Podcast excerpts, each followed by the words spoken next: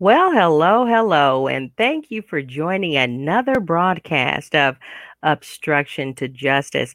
I'm Ann Moles, and today we're just going to be talking about general information about relevant topics of the day. Uh, we'll discuss and highlight political issues, maybe, huh? Economics, co- about the community, our surrounding community and communities, and businesses. But today we're going to talk with a wonderful nonprofit entity. And this is going to be a real treat because it's uh we're going to be joined by and talk with Pastor Rachel Glenn Williams of the historic St. Paul AME Methodist African Methodist Episcopal Church in Independence, Missouri.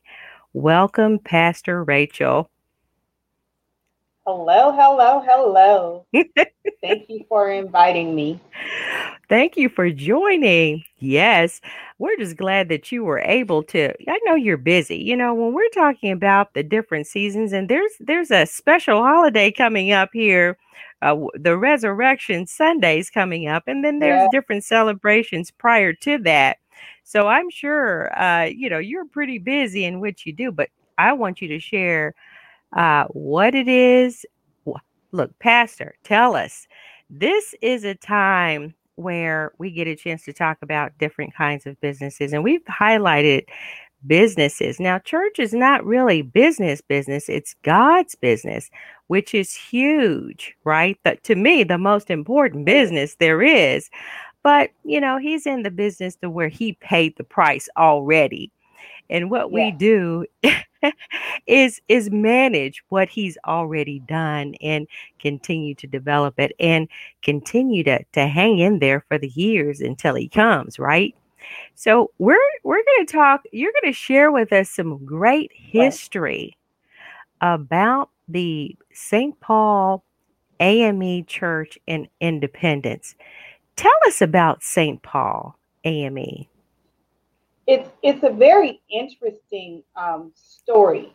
Uh, it was founded by Hiram Revels um, and by a group of um, Black people in in Independence who had been AME from other parts of Missouri, and they migrated to Independence, and they came together and they wanted to start a church, and so at that time, the main seat was closer to Indi- closer to um, St. Louis, so they petitioned, and one of the founding couples were um, um, one of the fire founding couples w- included a man whose name was also Hiram. So um, it was Hiram Young, who, who also right. So so our first pastor and founding pastor was Hiram Revels. Um, but one of the founding members of the church was Hiram Young. And Hiram Young was really kind of famous and prominent at the time. He he was a famous horse trainer. He built wagons.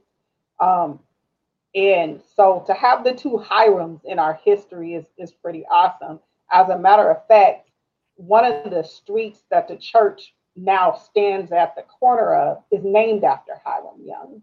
Um, right across the street from the church is the Hiram Young Park, uh, which one of the members of my church helped get the city to rename um, through an organization that they're founding members of, which is the Concerned Citizens, which um, normally before the pandemic, they meet in our church. Um, they've been meeting virtually, like just about everybody else during the Yes. pandemic. Um, so, and that's just to tie into the history of the AME Church being a social justice um, kind of ministry. Um, we we do traditional church stuff. We we do worship services. We do prayer meetings. We do Bible study. Um, but we also have always had members of the church from the beginnings of the stages of the church who were about social justice and making the world a better place.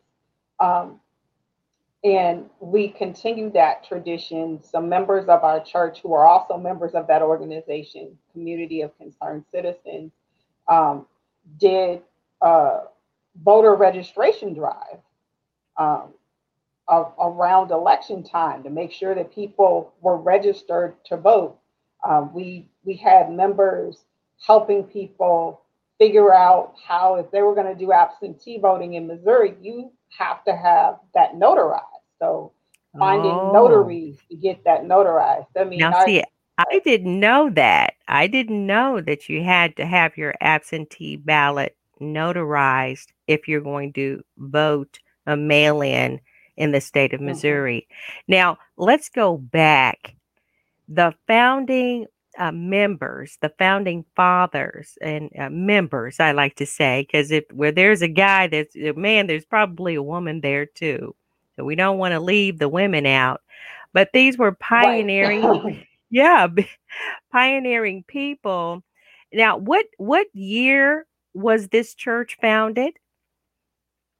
It was founded in 1866. We we uh, um, will be coming up on our what is it 154th um, church wow. anniversary this this year. So so we've been around for a long time. And that is basically huge. been in the spot where it is. Um, really? This is not the original building, um, but this building was finished being constructed in the 60s. So, okay. Um, yeah. Mm-hmm. so it, it's been around in independence for a very long time. A very long time. So we know that um, the uh, Emancipation uh, Proclamation uh, was signed in what, 1865. Mm-hmm. And then um, from there, so a year later, these pioneers, you know, state the state of Missouri was a slave state. Yeah. So, yeah. So, of course, Kansas wasn't, but Missouri was. So, these men, they found themselves in the state of Missouri. And of course, the AME church has had a rich history uh, in um, the social justice movement. And, you know, God allowed them to really play a huge role in speaking up for the African African American people. Now that Frederick Douglass wasn't he AME as well? Yes, I, I, I believe he. I believe so. Yeah. yeah. So Frederick yeah. Douglass, yeah. which is a pretty popular name if we're knowing anything about mm-hmm. our Black history, uh, was AME, and if if not, he was definitely associated with those that are were AME. You know, it was the the biggest church movement in in that time. So still uh, being being um, being I say, you know, raised, the church raised, raising of mm-hmm. the church there in that area was also a pretty big feat, too. Now, there's another huge uh, church organization that, you know, is known in Independence. So, you know, for, and, and you know, even still, for that organization to be there and then here African Americans get a chance to come or came to that area. Do you know why they chose the Independence, Missouri area to settle? I I really don't know. I know um, most of the founding members of our church actually were business owners in Independence. Mm-hmm. Um, one of the founding women in our church owned a hotel. Um, wow. I mean, now it it started off a little bit smaller than that. You know, it started off with her just boarding people and cleaning cleaning houses. But isn't that um, kind of how it starts, though? Yeah. Right. we, um, we we have and, to don't despise yeah. small beginnings, but yeah, sure. So so so so it was really, I think it was them migrating, probably honestly trying to get closer to Kansas. I'm, I'm mm. just being yeah, real. Sure. Yeah. Being, being a slave state in Kansas, being a free state. Of uh, course. Independence yeah. is closer to Kansas City, Missouri, which is closer to Kansas. Um, as a matter of fact, at some point, because of racial tension, some of our founding members actually ended up migrating to Kansas. Uh, eventually, anyway, the Youngs didn't stay in Independence. They ended up moving their business um, and they moved to the Kansas side. Um, but my gut instinct is is that's what it was. It was during the time of the Civil War and mm-hmm. and slavery, trying to get as close to Kansas as you could get. Um, sure. And that's sure. probably how they ended up here. Sure. Now, and and then too, you know, when we look at the history uh, of of the, you know, even though something is signed, it, it does take a while. Uh, even today, it takes a while to mm-hmm. legislate it to to make it happen. So, you know, for for the the raising and the feet of, of building and founding uh, a church, it's still you know commendable. You know, because you know even now recent um, you know there are all kinds of church destruction church violence and you know things like that. So i'm sure that it was just as relevant then uh, business owners even there uh, i'm sure had their issues. So yeah. you know very commendable feat of you know raising the church during that time. And you know it being ame standing up for the social injustices of African Americans. That's, you know, that's a brave thing to do. You know, there's some conversation, and I'm not going to jump off the subject. I want to come back to you here, but there is some conversation about uh, what, what I've heard and listened to some of the popular radio, actually, not so much radio, but podcasters, and they want to talk about uh, how a lot has gone on with the communities. Of course, the the issues with the uh, police brutality and aggression towards the African American communities and everything. And you know, they just kind of they talk against it to the point to where it shouldn't happen. Now, definitely, we don't want violence or anything, but churches churches should, you know, and not so much as have to or should. I know that our main conversation and our main message is the gospel of Jesus Christ. But, you know, even Jesus himself stood for uh, what was right and mm-hmm. spiritually, socially too. So, you know, he uh, did stand for, for what was right and doing it the right way in his way, of course.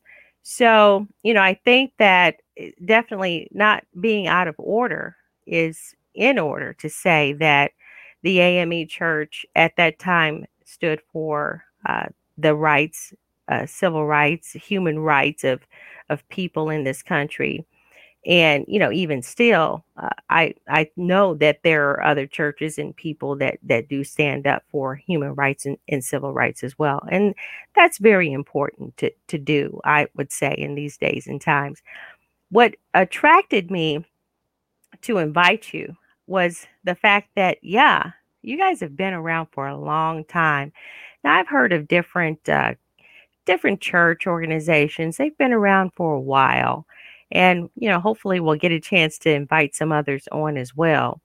But the longevity of your the ministry where you actually pastor, what's the key? What has been the key to the longevity of the congregation there in Independence? I, I, I really think part of the longevity is they've been able to tap in to the community, whether it's the community or at large, or honestly, for the vast majority of the history, um, there were still issues of segregation. So we're mostly talking about the Black community.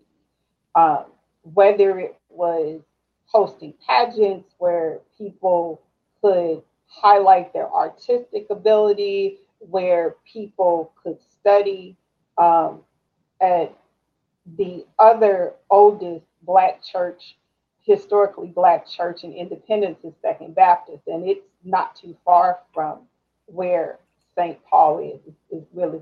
I'm sorry, I'm looking at the picture, so I'm I'm trying. To okay. Like blocks up that way.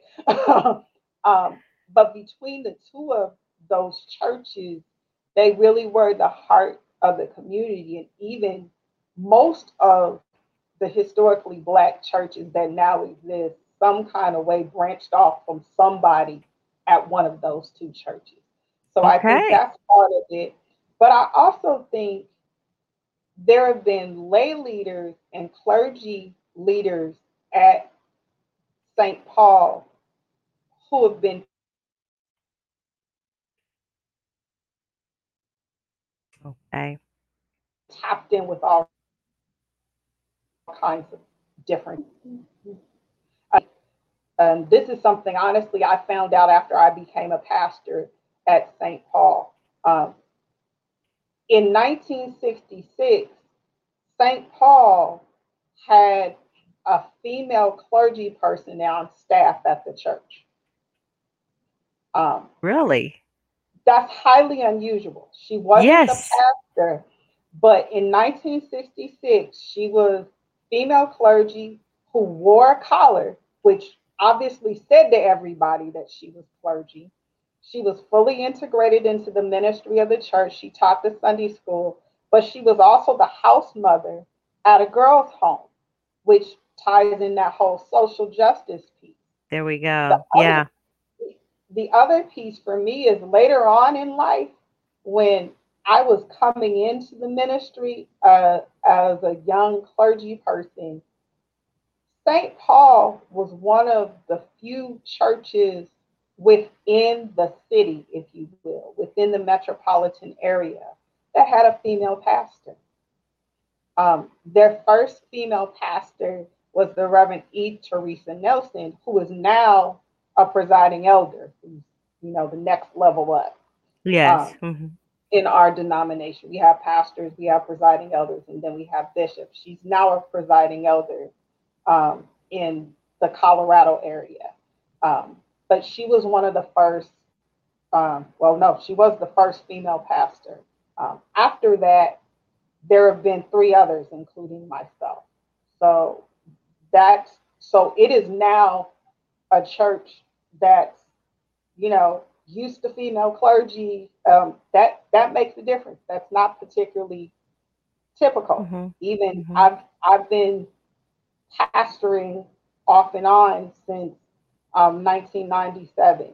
There aren't a whole lot of churches in the metropolitan area that can say they've had four female pastors. That's true. That's true. This this church is one of them. Um, and the various pastors did different things. I know Reverend Nelson also worked with the school system. Uh, we there was a pastor earlier on, closer to the 60s, who worked in the school system, but was famous as a choir director in the area. So, so when I say they were able to tap into other things going on in the community, I, I think that's the longevity. Um, and that's just the pastors. Like I said, there there have been lay people. I, I keep talking about community of concerned citizens because we talk about racial justice um, and and inequities with treatment with the police. Well, community of concerned citizens help lead to the establishment of the baseline of how the police are supposed to treat people of color in the city of, of Independence. And it was okay. founded by two members of my church. Um, it currently has several members of my church who are members of the organization. So, um, and and and and that organization is still on point, having conversations with with the police department now uh, about stuff going on um, at uh, my brain just froze Independence Center, which is the mall uh, in Independence, and and mm-hmm. issues since the pandemic with kids hanging out at the mall and how they handled that and how they worked mm-hmm. through that. Um, mm-hmm.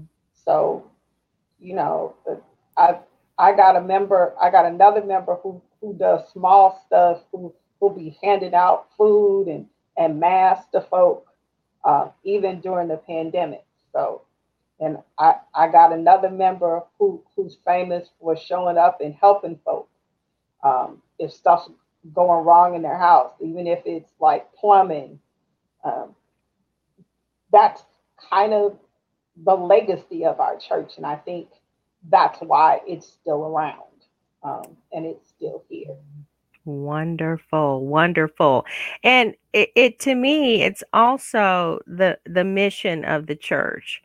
Uh, so to to the extent where you all have, uh, I commend you for the community, and we call it community outreach. I think that's something mm-hmm. a term that most people can can understand, but community community outreach can only happen if the church members reach out to the community, right? Mm-hmm. And yes, I, I, didn't know that the community uh, of concerned citizens was founded by some of your members there. I didn't know mm-hmm. that. And I've heard that term before, and it's very vital. It's a very vital organization because, uh, you know, as you know, yeah, there's people, there's um, they're going on trial for the you know the things that have happened in Minneapolis, the the police mm-hmm. conduct there. Uh, people are going on trial there, and and yes, there's there are issues and concerns with what we deal with here locally. But one thing that I had mentioned before too, even for you know, what happened last year and all of the the um, they call it civil unrest Right. Okay. So yeah, we were dealing with them as Americans watching and and dealing with civil unrest, but you know, in that there still needs to be something some some spoken some group some community people still have to talk about what's going on so that it stays in the forefront of the thought process and we have a voice so mm-hmm. if if you don't stay up on what's going on, then you don't have a voice in legislation, in training, which is big on what we do, ASBNC training and consulting. You know, if, if you don't stay up on on uh, and have a voice, then you tend to fall through the cracks and people forget what's going mm-hmm. on right? So it continues. But I think even though there's the longevity of the church itself, of course, Emancipation uh, Proclamation signed uh, in 1866, still in 2019, there is there because there have been systems put in place to I- identify and oppress and you know just legislation, people, you know, the the media, all of that has played a role in oppressing. And for that reason, we still have to make sure that look, regardless to what's going on, we have a voice. Uh, African Americans have a voice to say, look, this is the way that let's monitor what's going on. I don't believe in defunding the, the police. I, I don't think that that's a smart thing. I, I don't think it's a wise thing. But I do think that community organizations like your like the part that you know that your members uh, devised, developed, and now participate in are they're vital. They're vital to uh, communities, all communities. So I definitely commend that. And the longevity of the church, uh, what I do here is that that's what you guys are doing. You guys have been doing this since the beginning, since its conception, and you continue to to uh, reach out and and make sure that these these very important concerns are addressed and be a part of that as well. Now, you you mentioned that the there are founding family members still there, founding family members. Uh, we we have descendants. descendants, yes we have descendants of founding members that are still in our church. Um, there are there are actually two of the I'm trying to get my words right just in case they catch this. Two of our most seasoned members of the church are are both descended from the young who from the Youngs, who were one of the fam- founding families. Uh, they're actually cousins because one's descended from the Youngs on one side and one's descended from the Youngs on the other side.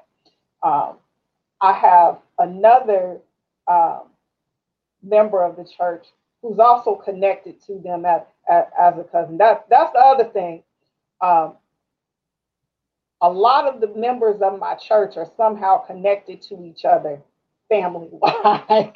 um, and if if they don't go all the way back to a founding member, they may go back to a member from the 30s, uh, from from the 1930s or something like that. Um, another thing I discovered once I became the pastor is they're also related to some folks who I pastored at other churches. Did you know that before? Um, folk, folk in independence are, are related to folk all over the metropolitan area. Um, so so that that was news to see the connection. Um, but thank you mm-hmm. for mentioning that because until you mentioned it, I, I didn't think about that. There aren't a whole lot of churches who can say no. That having been around for more than 150 years, you you currently have members of your church who are somehow connected to founding members of the church. Um, Descendants so, of the founding members yeah. of the church. That, that is huge. That's huge. And, and I would also say, you know, you gave me the chance to do it. I'm I'm gonna tout my members on. I have some very creative people who are members of, of my church They've done portrayals of some of those founding members. They they've done it within the church, but, but they've done it within the school system um, and at libraries. Um, I have at least two members who have written um, books on the history of independence, whether it's on the church. One wrote one on the church, and another one wrote about growing up in the neck in Independence, which is the old black neighborhood um, in in Independence. And so, you know, I I just got some creative folk. I, I got a member who who's been writing plays since she was a kid. Um, so it, it, it's kind of cool to be their pastor, I, actually, um, because God's gifted them in some really awesome ways. Yes. And you know, it's good to know that. So, uh, you know, we definitely want want to uh invite you to come back and everything too. And yeah, we get a chance to maybe share, get a chance to talk with some of the uh the whoever wants to join to talk about what they're doing. What what you guys are just doing big things down there over there at the St. Paul AME uh, AME Church in Independence. So for sure, we definitely would like for to be able to talk more, you know, about the the portrayals and the history. You know, that mm-hmm. that's that's just great. It's great. It's exciting to hear. A hundred over oh, over 150 years of of being uh, in the ministry, being in that vicinity and ministering to that community. Uh, that's something that I think a lot of churches should take take notice of. I think that people in mm-hmm. churches, church organizations do try to uh, be that voice and be that help. You know, a lot of churches they they get it. You know, okay, we we want to help the communities, we want to be a voice, uh, but how about hanging in there and and retaining retaining members and encouraging members? Now, I'm not surprised to hear that the members there may be related to each other. Maybe that's the gas, the go get them gas that mm-hmm. that that they have. They're they're related to each other. And for the go getters back in the day, the business owners and the founding members and everything, business owners, you, know, you have to wake up pretty early in the morning to get things going. And, and mm-hmm. being one myself, I know how that works. But then too the creativity that comes and the desire and the drive that comes so for the people to be descendants and related to, to each other in some form or fashion, that's pretty exciting too. And I'm not surprised. I'm not surprised in that. Of course, having a pastor that uh, encourages that and embraces that and, you know, toots the horn, you know, to say, hey, we have people over here. We're, we have uh, parishioners that are doing big things over here. Now, I, I'd like for you to share how did you become how did you get called to, to be a pastor? What did you do? What tell tell us uh, tell us your journey. That, that's a very interesting story. I am the daughter of a pastor who was elevated to the level of presiding elder, who actually um, he my father was my first presiding elder, so that's kind of a little weird.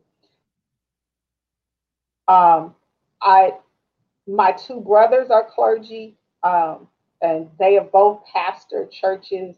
Um, I actually, though, answered my call the latest in life of my siblings. Um, I I had three brothers.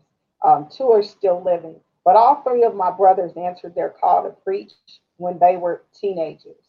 Um, mm-hmm. Two were 16, and I think one was 14. Mm-hmm. I answered my call to preach when I was 20 years old. I was majoring in international relations and French. I was overseas in France. I was sitting in the park and I heard this song in English. So in France, everybody's speaking French. I'm hearing this song in my head saying, I'm calling you over and over again. And I'm looking around in the park, um, uh, trying to figure out what's going on. I get back home.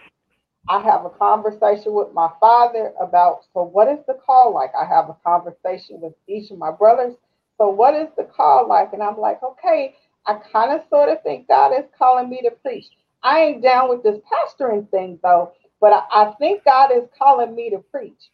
Um, and after a year of struggling and then going through the process, I enrolled in seminary, went away to seminary um, in Boston, I went to Boston um, University School of Theology uh, for a couple of reasons. Mm-hmm. um, I, at the time, the dean of students was an AME preacher who was a friend of an AME preacher that I knew um, here mm-hmm. in Kansas City and recommended the school to me. But then I also found out that that's where Dr. King got his doctorate from, and I was like, oh, well, all righty then. This, this, all righty like then. Might be the spot for me. Right. Um, I went away to seminary, was there for three years. Actually met my husband there. Um, we moved back here. I got ordained um, fully. I got my elder's orders in 1997, and I got assigned my first church that year. Um, and I've been going pretty much ever since. I took off for um, from pastoring for two and a half years, and I went back to school and got my second master's degree um, in marriage and family therapy so I'm also a licensed marriage and family therapist. Okay. Um, well. I'm not practicing right now, but when we lived in Topeka, I practiced in Topeka. Um, I helped develop a parenting program that uh, I ran with a member of St. John AME Church in Topeka at the Rescue Mission in Topeka. Um, Wonderful. So you know, it's the that that's kind of kind of my journey. Uh, some folk, I guess, would kind of call me a legacy because my father was was a pastor, an AME pastor. Um, actually, my mother's father was an AME pastor. Okay, um, see, I, am I'm getting this, it, the calling kind of thing, and and you know uh, how legacy in, in families, you know, the the heritage gets passed on. So that's just it, a big really plus. Because on my father's side of the family, we have all kinds of clergy. All my cousins mm. are clergy. Now, now they're mm-hmm. Baptist, pretty much every flavor of Baptist. Um, okay. Um, the younger generation, we we've got COGIC, we got Church of God in Christ. We, mm-hmm. I, I say my family's got pretty much every flavor of Christianity there is. I, I I think we might even have some have some Catholics. I don't know if we have any nuns or priests, but I wouldn't be surprised just just because of how deep it tends to go in my family, having mm-hmm. gone through the history on both sides. Um, God's had God's hand on our families for a while. That's wonderful. That is wonderful. Now, I'm going to go out to the website here. We're going to take a look. And uh, for those that want to, um, you know, just get some more information, I love websites. I think they're just, that's what's up. So if you're doing anything, a, a nonprofit, um, a, uh, a nonprofit organization, any type of business, get a website and and make sure that people are aware of where that website is. This one is the St. Paul AME C Independence MO dot myfreesites.net. Okay. And you know, here uh, you can take a look at, at the historic St. Paul AME churches here and the address it's in uh, Independence, 200 East Lexington, um, Independence, Missouri 64050. And the phone number is 816 252 2557.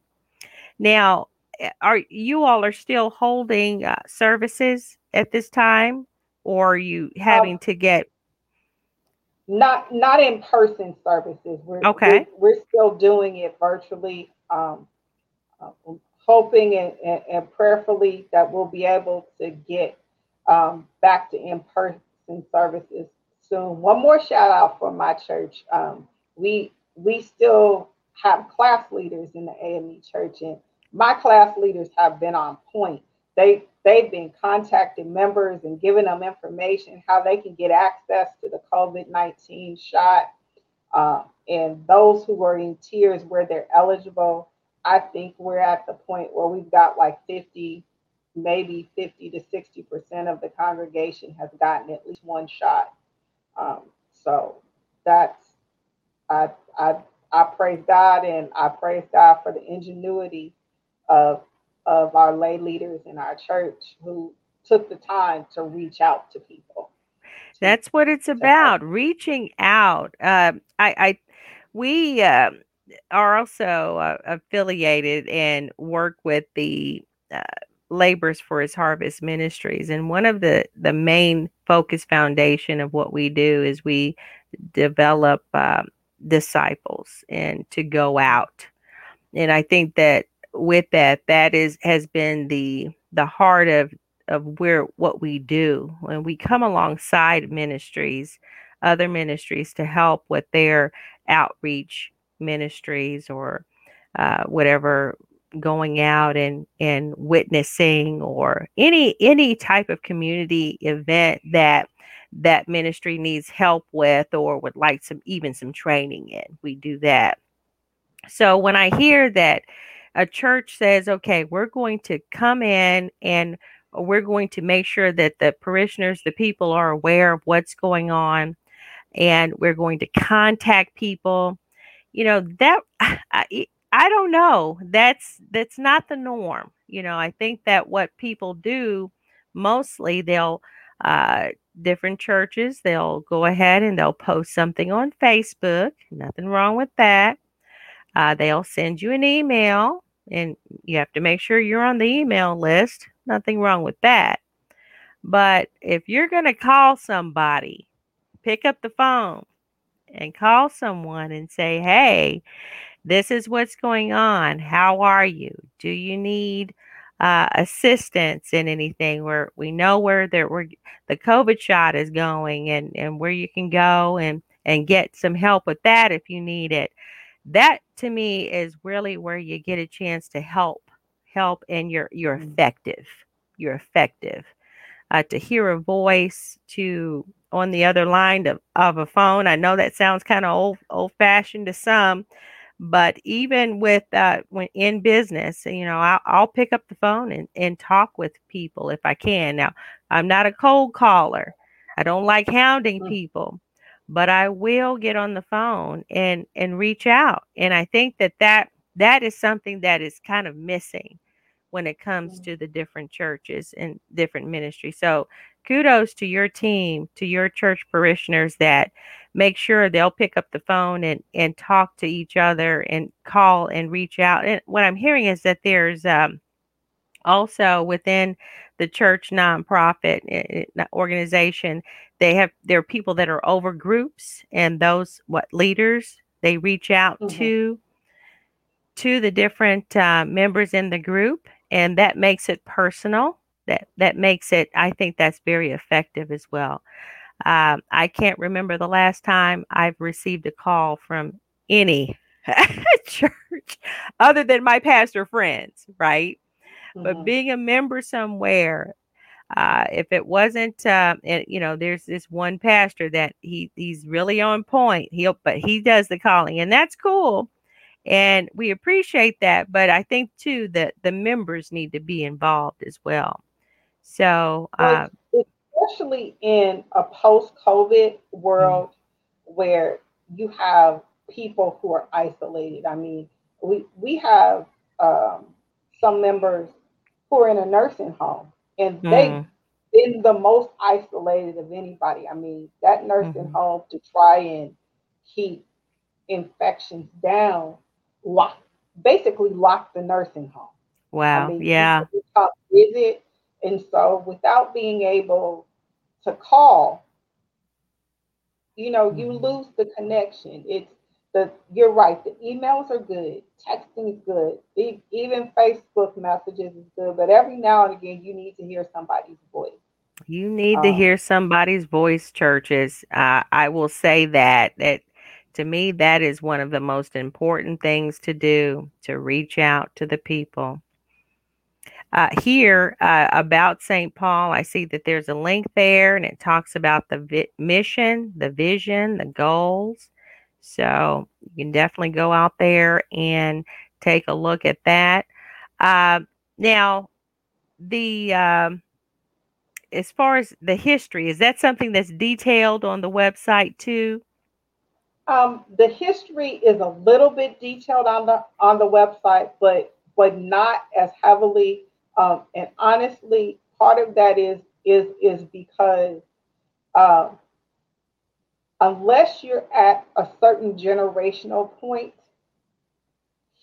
seeing a lot of history about an organization can turn off some some generations by just seeing it out there.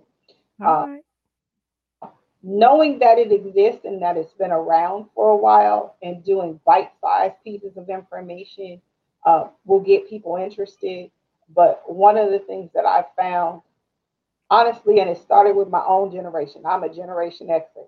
And I'll be the first to tell you, I love history, but I don't want to read it on a website because it takes up too much space. Okay. I, I, I want to know what you're doing. I want sure. to know what you're involved in. I, I don't want to see a whole bunch of pages about your history because that makes me think that everything that you're about is in the past. Okay. If you can give me sign, sound bites about your history and also give me sound bites of what you're doing today, that says there's continuity and there's longevity. Um, and yes. Relevant. What what are we doing today? What's relevant? I think that's probably where the Facebook platform has kind of been um, been a one up on that. It's uh, mm-hmm. timely. It's what's happening today. It's what's happening in the moment but yeah super super suggestion there to to know that if your if your website is out there don't clog it up with a bunch of history give the bite-sized pieces of it of what's going on with your organization and and uh, make it make it intriguing to maybe they'll they'll uh, look you up more right so maybe yeah it, I, and I would add, especially because in this day and age, websites are what the telephone book used to be.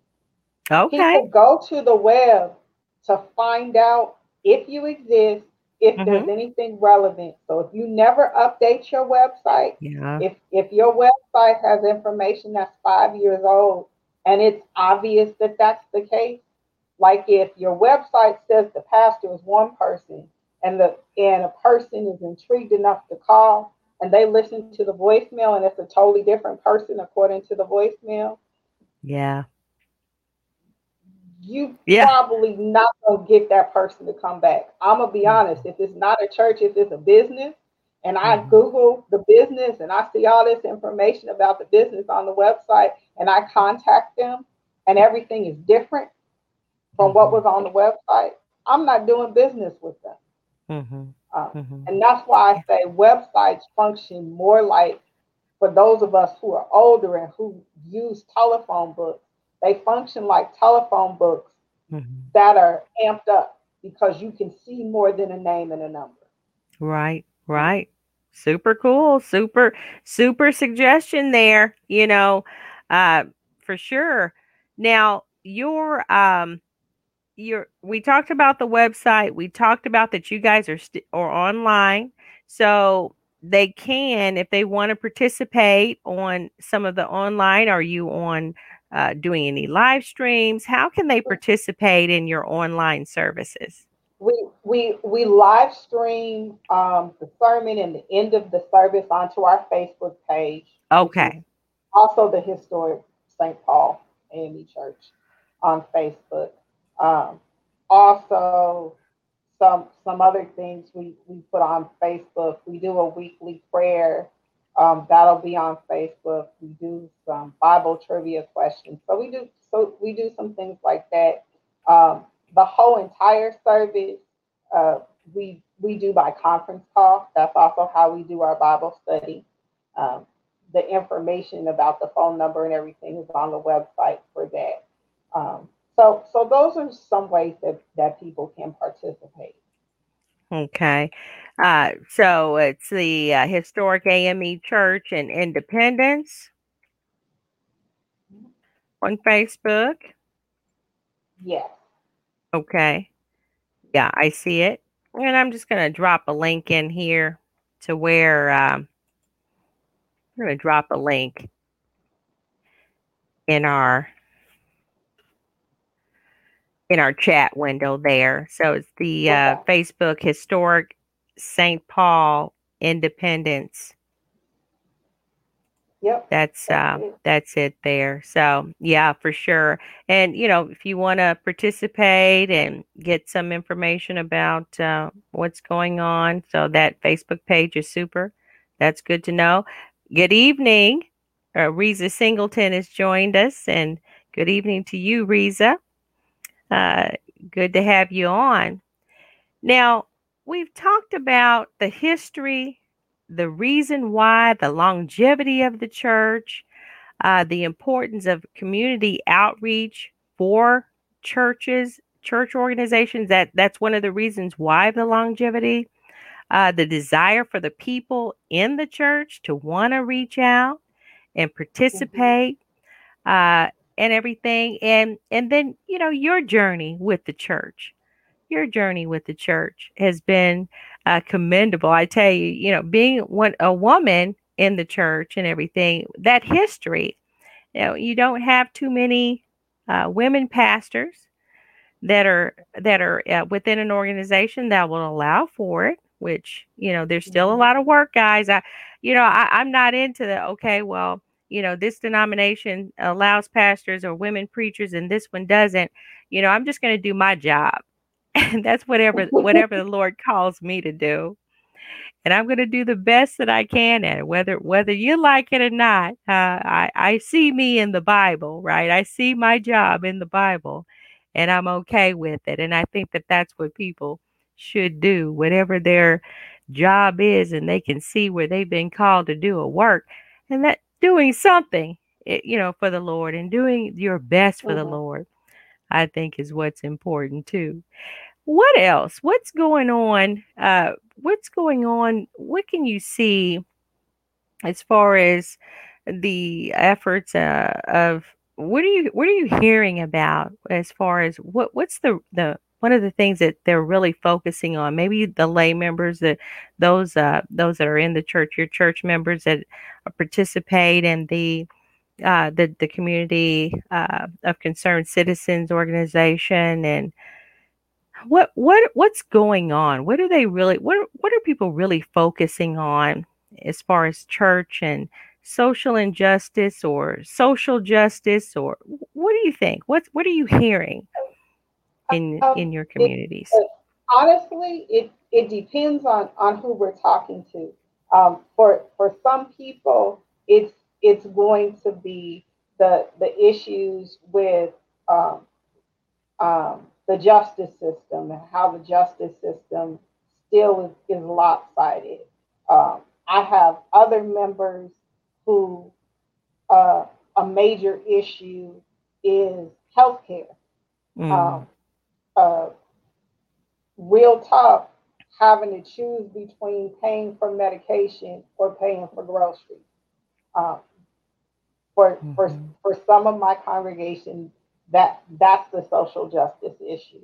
Mm-hmm. Um, for me right now, I'm gonna be honest. My my new soapbox social justice issue is quality internet and utility access. After all of that time a few weeks ago where there were power outages all over the place, the real deal is historically black communities and quote unquote lower economic places, they lost their power earlier and it lasted longer. And mm. they were mm. losing their power intermittently before. Um, there are issues all over Kansas and Missouri, both in the city and in rural areas, where folks still have dial up, and that's the only internet access they can get. Mm-hmm. I agree. How are, folks working, how are folks working from home? Mm-hmm. How are how are kids getting access to school? I mean, it's really sad when a company has to buy a van and outfit it with Wi-Fi so kids in the neighborhood can do their schoolwork. Mm-hmm. mm-hmm. That's ridiculous. Yeah, yeah, I agree. And uh, with all of the internet hype that went on a few years ago with the uh, high speed internet and fiber internet and all of this, I'm not going to name any company names. Everybody knows who they are and what what uh, company names that were offering those types of services. You would think that there would be uh, better internet uh, service, but I believe you're you're on point there because I I know I've spoken with several, and I know one of the things when we do an analysis is to determine what type of internet you have access to. And a lot of times the companies already have a monopoly in that area. And if you don't have uh, an account that's a good account or whatever with that company that's providing service in that area, then you're not really going to get good internet service. The hotspot is something else that um, that they push, but it costs more. Mm-hmm. It costs more to to have that type of better internet service. And and yes, with the COVID and other, you know, remote uh, requirements, you know, for that, I I do see and I have seen.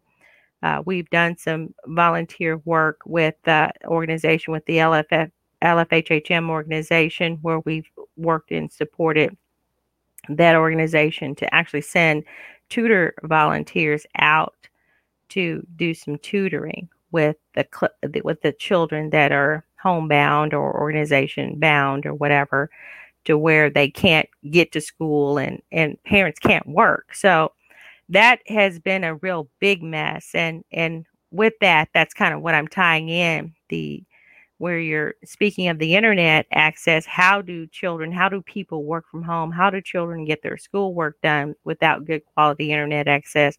Well they give them hotspots. And i think i got rid of well mine is probably put away because you know right now even with with technology your mobile phone is probably going to be faster than a lot of the mm-hmm. lot of the internet options that are in the different lower income communities.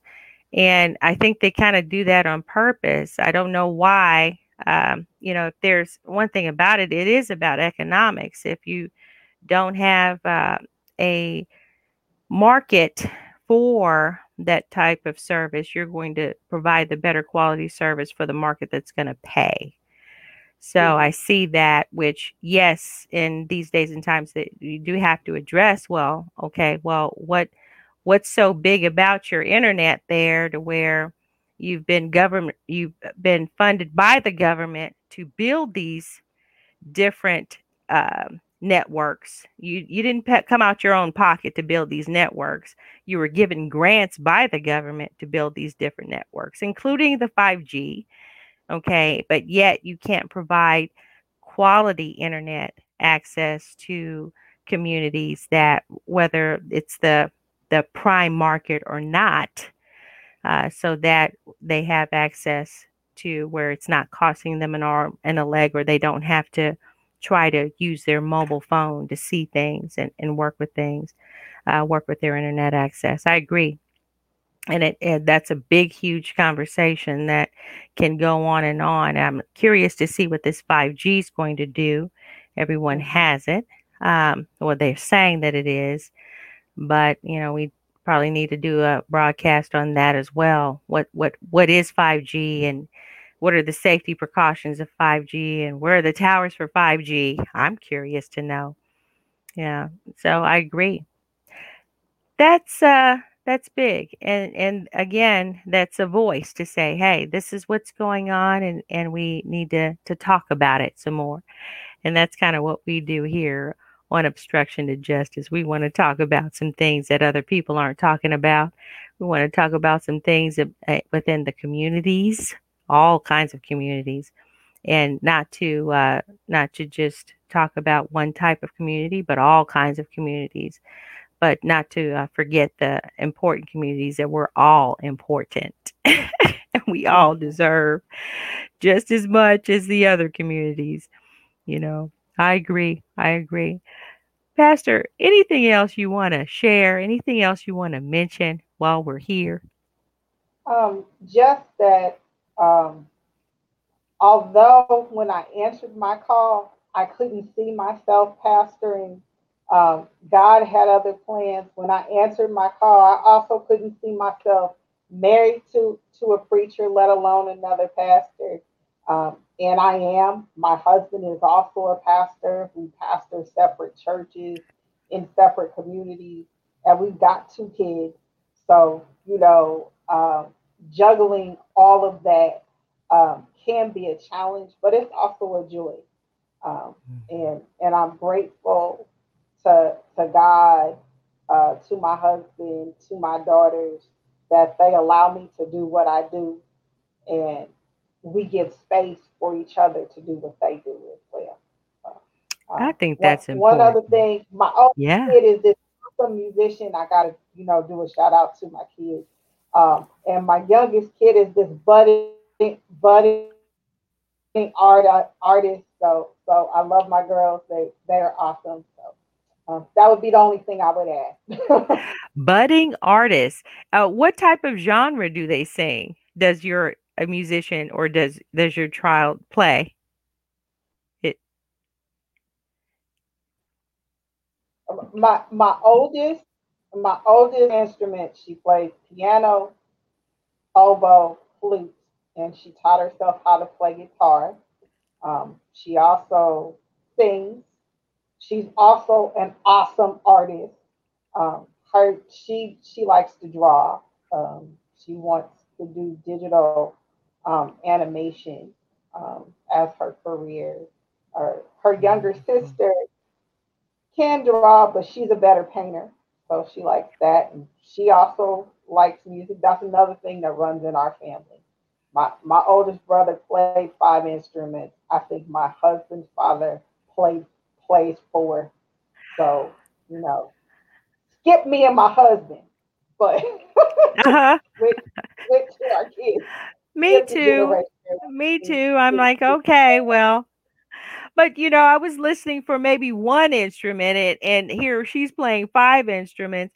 now do that? do they do anything in the church? Is there something that they've decided to do? Do they play the instruments or sing in the church? Um, my my oldest daughter, especially when we were in person, she was actually starting to play for the little kids for their choir. Um, okay. Uh, on the piano, she was teaching them different songs and and, and things like that. Um, she also on on Youth Sunday, um, they kind of the kids do the service, so they'll either sing or sometimes she'll she'll play an instrument. The oldest one will do. Um, the youngest one still likes to do prayers and, and stuff like that. So so yeah, they're they're they're involved. There we go. Um, that's that's very very important, very important, very good, very good. Uh, it's good to hear. Uh, Pastor Rachel, I tell you, you've got you've got a lot going on. You've been mm-hmm. through a lot as far as just continuing to to do God's work and your ministry, the ministry that you pastor over. You know, I commend that. 100 over 1866, that's a long time. A long mm-hmm. time. Thank you so much for sharing with us today. Thank you so much. You. And we're going to invite you back and we're going to bring bring bring folks. Let let's talk about what's going on. I I'm very very interested and I'm sure others are too. Thank you so much for joining us today. Thank you very much for having me. Thank you. And thank you for joining us as well. Uh, just uh, know that, look, you know, one thing that we're, that we, I believe, really mentioned and talked about is getting out into your communities to, to make a difference. You know, we can hang out. Yes, I understand the COVID and all that. And I think that that's by design in some situations. I'm not going to go into that right now. But uh, just know that when you get out and and do what you're called to do and or work and do your business do do it with everything you have. Do it with everything you have. And um, hang in there and thanks for joining and uh, we will we'll we'll see you next time.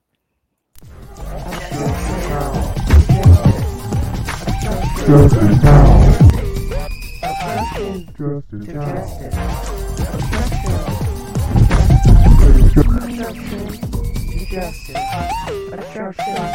Justice. Justice now.